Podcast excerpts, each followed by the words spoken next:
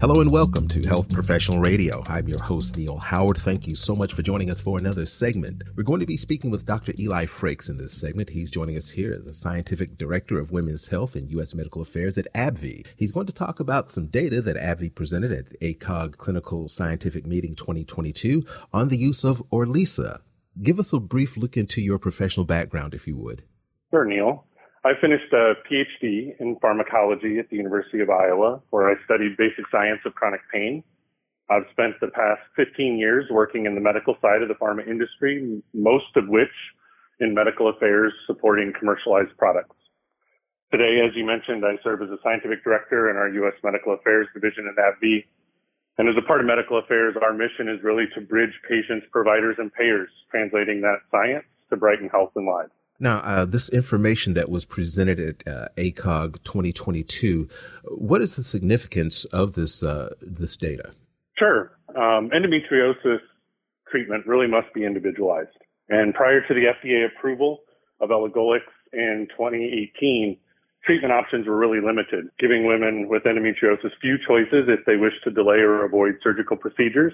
Orilissa or elagolix is an oral medication currently indicated for the management of moderate to severe pain associated with endometriosis. And the registration program had demonstrated it significantly reduced the three most common types of endometriosis pain. And while it's currently available as 150 milligrams once a day or 200 milligrams twice a day for up to 24 months or six months respectively. But when it was approved, that 200 milligram dose for only up to six months, we know that endometriosis is a very long journey. And having the two doses allows healthcare providers and patients to really individualize treatment, selecting that dose really based upon their symptoms. This particular data was the an interim cut of a longer study looking at the safety of the 200 milligram dose for up to 24 months. That being the important part, um, while not approved yet, that being the important part of the opportunity to assess that treatment over a longer duration.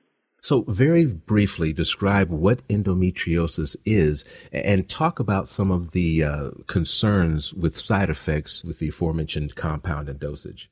Sure. Endometriosis is thought to be an estrogen dependent disease that can start as early as menses in women. So as you might imagine, all the way from menses up to menopause, it can be a very long journey.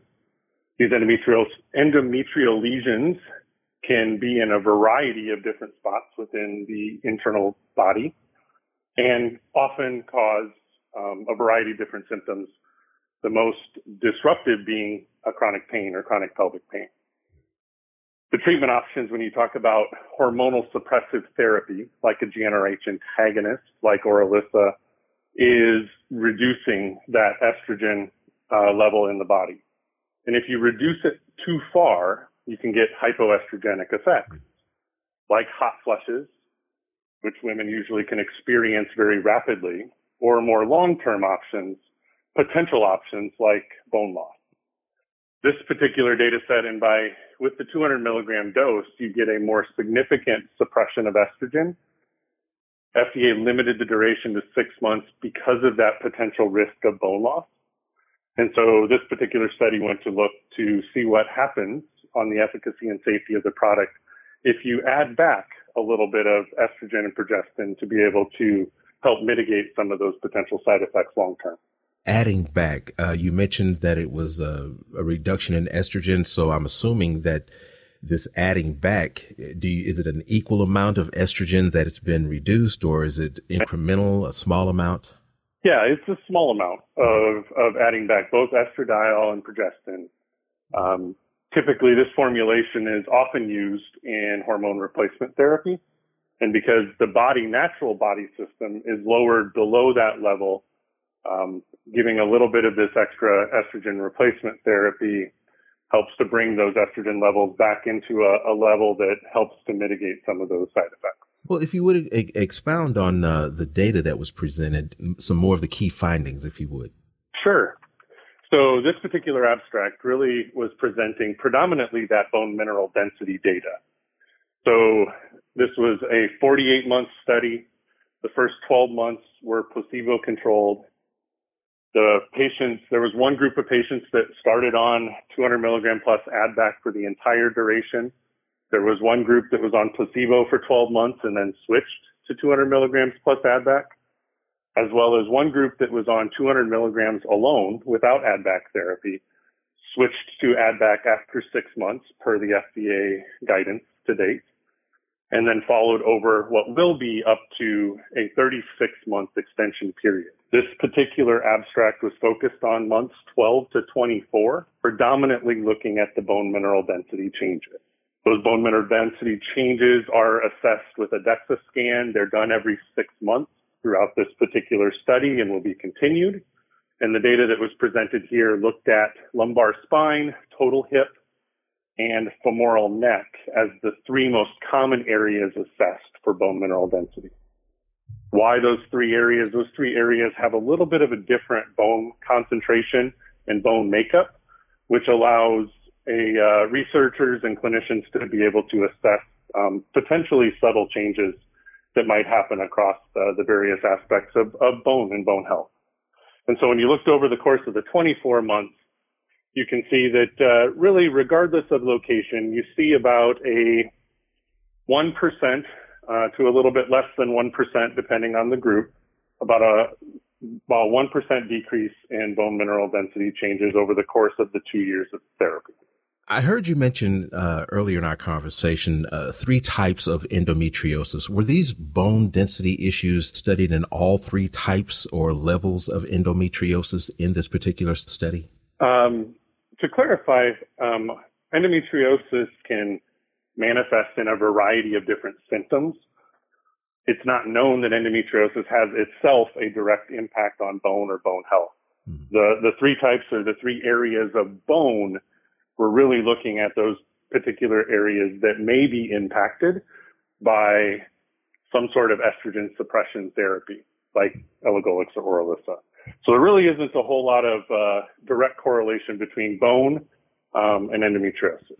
So, what do these findings mean ultimately uh, for endometriosis patients and providers alike? Yeah. So, if approved, uh, to be able to use the 200 milligram plus uh, add back for endometriosis, if approved by the FDA, uh, it'll allow one additional option for women that may need greater estrogen suppression therapy to be able to manage their endometriosis pain over a longer period of time, longer than six months. We know this is a long journey and often a, a difficult journey for women with endometriosis and providing them one additional option and providing providers one additional tool in their tool belt to be able to manage this condition over a longer period of time. Is there anything that you'd like to add for our listeners? And then give us uh, some information where our listeners can learn more. Sure. As mentioned, endometriosis is a difficult and challenging condition, not only for the patients, but the providers that they treat. And our uh, gratitude goes out to those that are on that journey. Hopefully, this will be one additional option that'll help. If providers are looking for more information, there's a couple of different places they could go if they're wanting to see something specific to the abstract www.acog.org. The American College of Gynecology is where this abstract was presented.